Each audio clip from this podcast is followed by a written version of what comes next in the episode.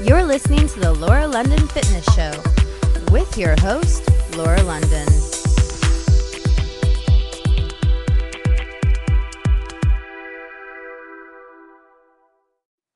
Hi, everyone, and welcome to another episode of the Laura London Fitness Show.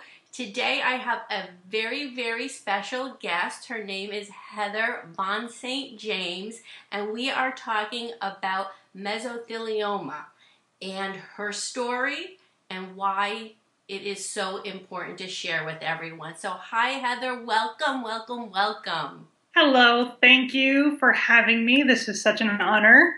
You're an amazing person, and being on your show is really cool. well, I am so happy you reached out to me, and that's why I love, you know, Facebook and social media because you you meet the most amazing people, and now here we are on this interview.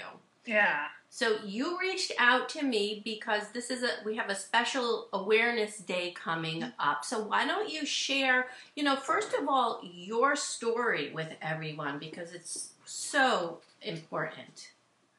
Okay. Um, well, what's coming up is a day called Mesothelioma Awareness Day on September 26th, and that's what this big push is about. And I'm trying to get a bunch of social media people on board to bring awareness to the day because I was diagnosed with mesothelioma almost 11 years ago. Um, and people are like, wait a minute, mesothelioma, isn't that that cancer I see TV commercials for late at night? Or, you know, if you or a loved one has been diagnosed and, and right, you think people who worked in the mines or in trades or whatever were the ones that get this, not this you know, girl who shouldn't have it. Right. But that's exactly why I do what I do because um, the fastest growing population of mesothelioma patients now are young women. Really? And and the reason it is caused by asbestos. Mm-hmm. Um, and a lot of people think asbestos is banned in the United States, and it is not. Asbestos is still being used. That's crazy. It's, I know, I know. It's it's a completely carcinogenic material but it's still not banned. We're working on getting a ban in place, mm-hmm. but even then, it's still present in schools and public buildings, and so trying to get rid of it is a whole nother issue.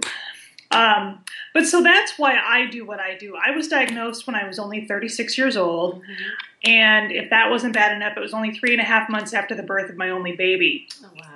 So my daughter was three and a half months old. I'm just getting into being a mom and figuring things out because that's about when things kind of get into a rhythm. Right. You know, it's like, oh, she's three months old. She's kind of got her days and nights back to normal, and and then, but I just felt so horrible. I was so sick. I was tired all the time. I was losing weight, like five to seven pounds a week. Wow. You know, I thought, wow, this pregnancy thing agrees with losing all this weight. No work, whatever. Breastfeeding's awesome, but you know, it's like there was there was definitely an insidious underlying reason, and it was because I was growing a tumor, mm-hmm. and tumor was was um, so.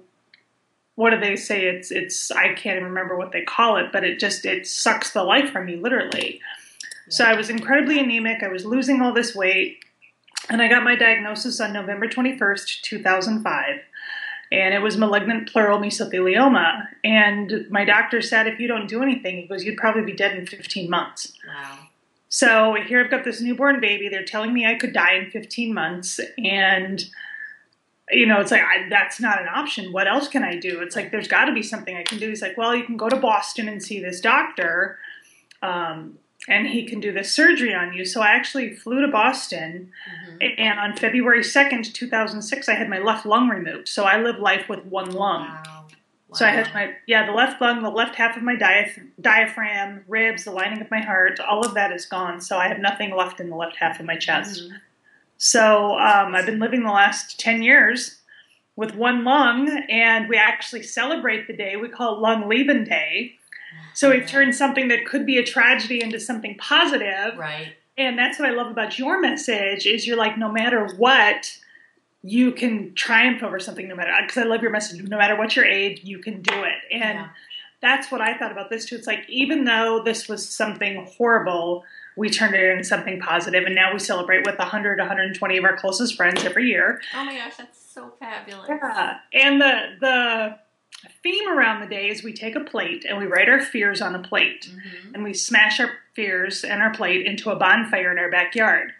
I live in Minnesota and this is in February. Burr. We're not in sunny Florida. So, you know, it's it's pretty crazy. Everybody's bundled up and and you know, my husband has this huge bonfire in the backyard and you know, we got, you know, the hot chocolate peppermint schnapps flowing and and it's a great celebration of life and conquering your fears and people look forward to it all year long so it's really an incredible celebration I'm sure. Oh, that is such an amazing story, Heather. Wow. Wow. So what what do you think caused we know asbestos, but can you pinpoint anything in your life where you were exposed? My dad was not only a fireman he was a construction worker and a Mhm. lot of what he did was demolition and drywall work Mm-hmm. and that was in the late 70s you know mid to late 70s and a lot of the uh, drywall that he was working with contained asbestos the drywall mud he was a sander and he cleaned up after all that you know how dusty it is after drywall Sure. And he would come home with this coat, and this coat was positively crusty and gray. Mm. And I would wear this coat because it was dad's coat to Mhm. go out and do my chores in the yard, you know, Mhm. like if I had to feed my rabbits or rake the leaves or whatever, or, you know, even just to go get the mail, I would throw my dad's coat on. Right. Right. It was always hanging on the doorknob in the utility room where we came and went every day. Right. And so we pinpoint it was from my dad, unfortunately. Wow. And um, so a lot of exposures, my age, that's what it is, is Mhm. second-hand exposure through a parent's work. Wow. Yeah. Yeah. So true. And like you said, you you know you associate it with those commercials that you said you see on late night TV, and you don't expect someone like yourself to come Yeah. down with it.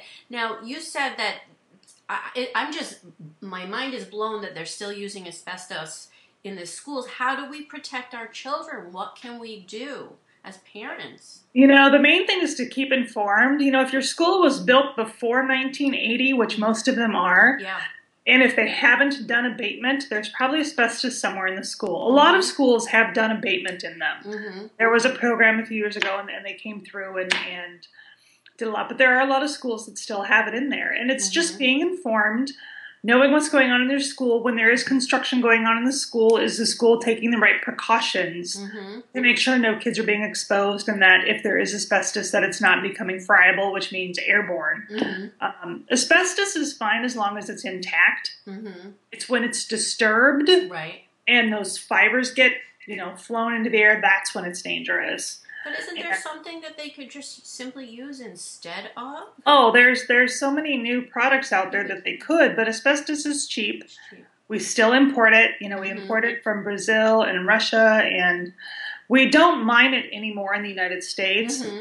Canada finally shut down their mine, Mm-hmm. but you know, we still import it. I I've heard that they use it like in fracking and that sort of thing because its Yes. fire pro- properties are indisputable. Right. But there's ceramics that they can use, and there's there's many other products Mhm. and synthetics that they can Right. use now. So there's no excuse. yeah, to it all comes down to, to money. To Absolutely. money, to saving, saving, saving the cost. Yep. So um, I know the Awareness Day is coming up. What day is that, and how can we help? What can we do? Well, it's September 26th, and you know we said in the past if you could dedicate your like Twitter feed just a, a post to you know mesothelioma awareness. I'm dedicating my post to mesothelioma awareness day, Mhm. which is September 26th. It's a Monday this year. Okay, coming up Um, soon. Yeah, I know it's Yeah. coming up soon.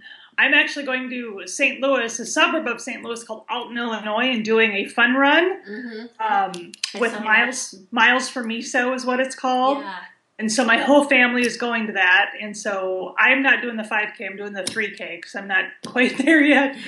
But running is not the easiest with one lung. I But could you know, imagine. Yeah. yeah, so we but we go and we participate and we have a lot of Mhm. fun. And on Monday morning, if you watch the Today Show, Mm-hmm. a bunch of my friends from the Mesothelioma Applied Research Foundation, um, which is a nonprofit dedicated to mesothelioma awareness, will be on the Today Show out in the plaza. Oh, awesome.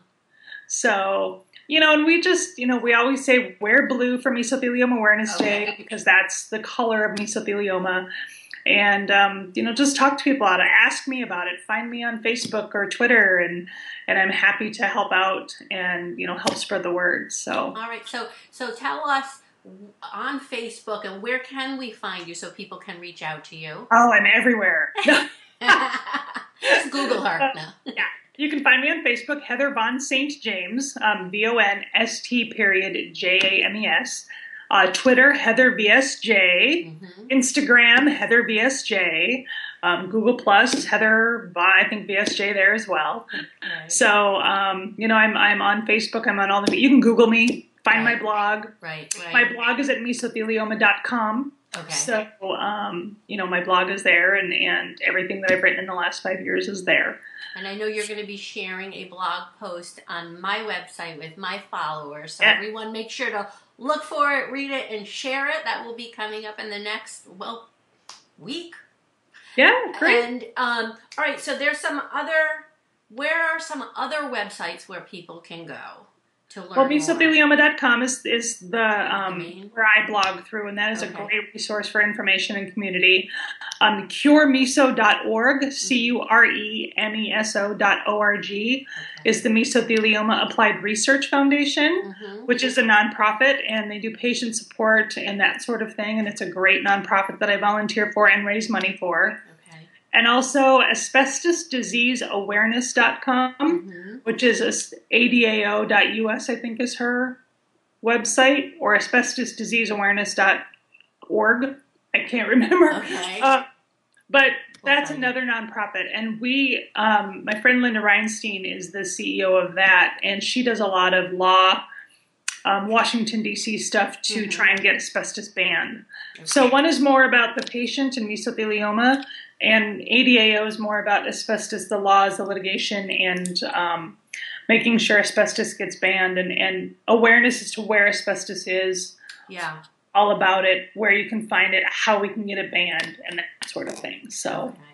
Awesome. That's so, so important. Is there a hashtag that we can share on September 26th?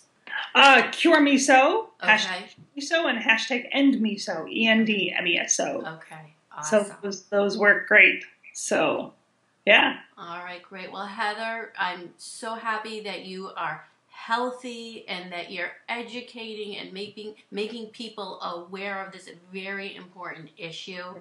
And thank you so much for joining us today.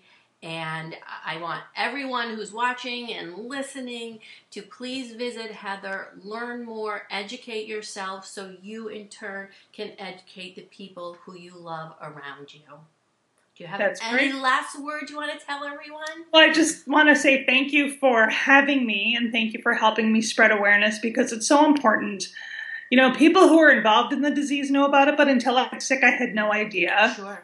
And bringing awareness is the first step to finding a cure. Until people know what it is and pe- until people understand what it is, a Right. cure is not going to happen. Right. So thank you for being kind of in on the grassroots level of spreading awareness because it's so important that people know about asbestos and mesothelioma and the dangers. So it's great to uh, be a part of this, and, and thank you so much. It's it's awesome. I'm I'm so grateful. My pleasure. Anything that I can, you know, anything else I can do, please let me know. But we're gonna get this this out on iTunes, on the website, and we're just gonna psh, let's blow up the internet and educate everyone. Great. All right, Heather. Thank you so much, Thank you. and good luck on your run. Thanks so much. I just want to finish. We want to see photos. I will be posting many updates. I might even Facebook Live it from uh, the Oh. event that would be So, awesome. if I can talk and walk at the same time. Oh, all right. Thank you so much, everyone. And please visit Heather's website. Support her on Mesothelioma Day. I have a hard time saying that word for some Yeah. reason. we joke. It's like you can't pronounce it, can't say it. What is it? Mesothelioma? Mesothelioma. Miso. Like miso soup. Yes, exactly. Okay. That's how we shorten it. Miso. it. Miso. All right, Heather. Thank you so much. Thank you. Bye bye, everyone. Thank you for joining us. Bye.